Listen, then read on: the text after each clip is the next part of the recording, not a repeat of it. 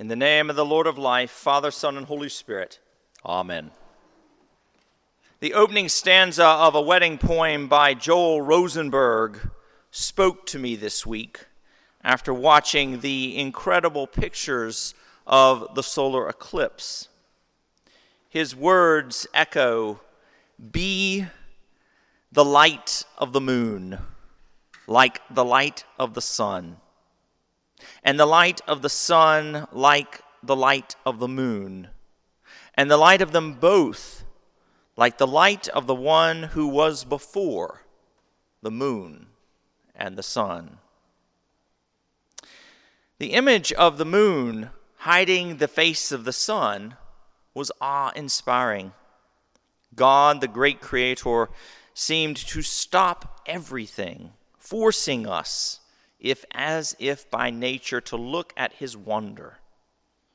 People of faith or not, traveled hundreds, if not thousands, of miles to be here within the United States, within the arc of totality, to witness something that has no words God's power of the universe. My in laws in Nashville had their glasses and sat on their deck under the ark. My mother in law described it as the most incredible yet eerie event that she had ever experienced in her life. She told us that slowly the moon traversed the face of the sun and then it was gone. It was exquisitely and completely dark, darker than dusk, and the silence that surrounded them was almost surreal. Not a bird sang a note, not a dog barked, the wind did not stir, and the temperature dropped 20 degrees. And yet, then the sun reappeared in the brightest white light, and life began again. For those few moments, the light of the sun and moon were co-joined. They were together. They created harmony that only the one who came before could ever produce. Yet, harmony working in this world has been a challenge of late in these United States of America. The protests and the hatred that have come to encompass our news, unlike the event of the eclipse that we witnessed and an event which brought no words but awe. The events of late have unfortunately been witnessed, and they have brought far too many words. The eclipse's show of God's power in the universe gave us hope, evoked our sense of amazement and reverence, and held up for us the beauty of creation. Whereas the events in Charlottesville and other places since have renewed fear, have showed hate, have brought attention to the division in our nation.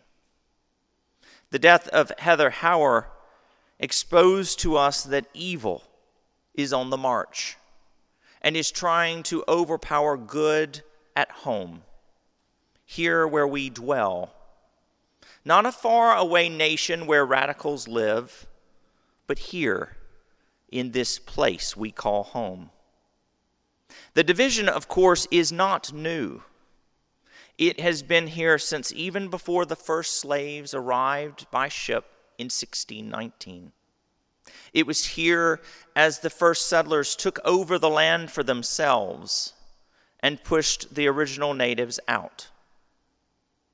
As our country has moved forward from the time of the civil rights era, many thought that we were moving away from bigotry and facing the facts that we are better together than against one another.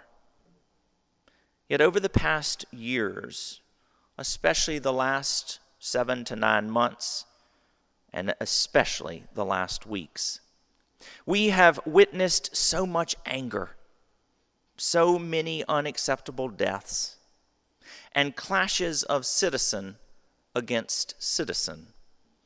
That I question if we all just kept our blinders on, willing ourselves to see that we would like to see, rather than what is truly there.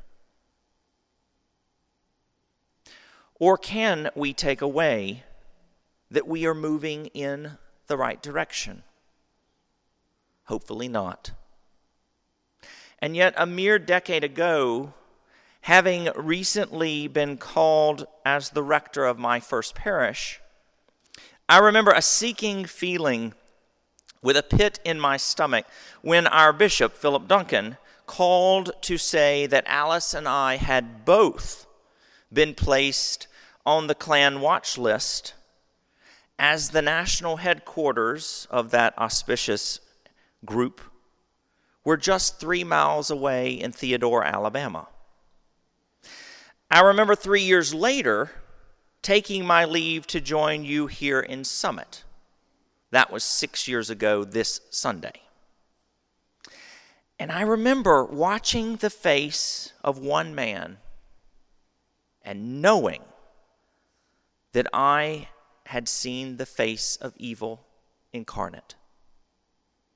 He was among those who came at night under the cover of darkness to rehang the Confederate flag, the battle flag, that I had removed for the third time from the old slave gallery at Trinity Mobile.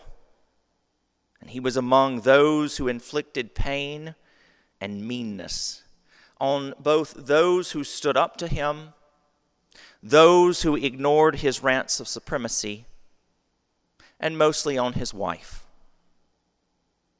Ironically, I promised him on my last Sunday, as he said that he would always remember me, that I too would remember him. You see, with the neo Nazi movement feeling brave enough to show forth who they truly are without white hoods and blazing crosses, does this propel us to rise up and denounce evil? Does it shout to us like the stones of Jerusalem in the time of Christ for us to stand forth with our brothers and sisters? Does this make us open our eyes, our ears, our hearts to what is happening and provoke us to make a change in the world? We hear today in Romans, for as in one body we are many members, and not all the members have the same function. So we who are many are one body in Christ, and individually we are members one of another.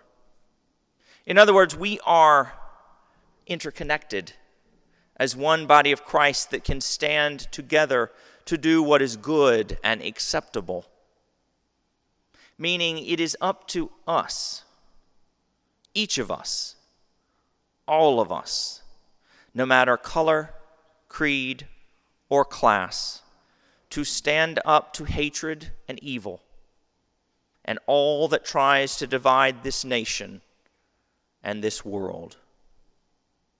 Now, six years ago this summer, almost seven years ago this summer, I guess, I promised that I would never preach politically from this pulpit. And for 17 years, as a priest of this church, I have kept that promise. And yet, times demand voices to be raised. For it is no longer a matter of color or creed or class. For we are each and every one of us at risk if we give in to hatred. We are each given at birth God's grace and God's holy gifts to share.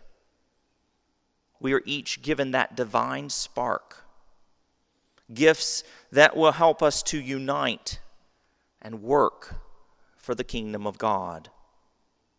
Gifts that can only be opened and used if we have compassion and love for our neighbors. This love is what allows each of us to show forth our individual talents for the good of the whole. The beauty of the sun and the beauty of the moon overlapping when the corona radiates out. And in that exact point in time, and at exactly only that point in time, may we look at an eclipse and therefore call it totality. What a brilliant name! What a brilliant concept. Something that a scientist, a theologian, an astronomer, a Danishman from the 16th century gave us. And it announces that all is in alignment. All is safe. All is beautiful. In the words of Julian Norwich, all shall be well, and all manner of thing shall be well. That is what we as people of the United States of America, and even more so as Christians, need to strive for totality. Totality. A time when evil is oppressed and rather than allowed to run rampant. A time when we, as God creatures, see that we are all God's creatures.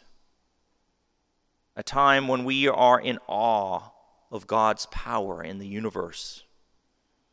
A time when we can be the light of the moon like the light of the sun, and the light of the sun like the light of the moon, showing God's love like the brilliant white light that appears when the sun reemerges after an eclipse.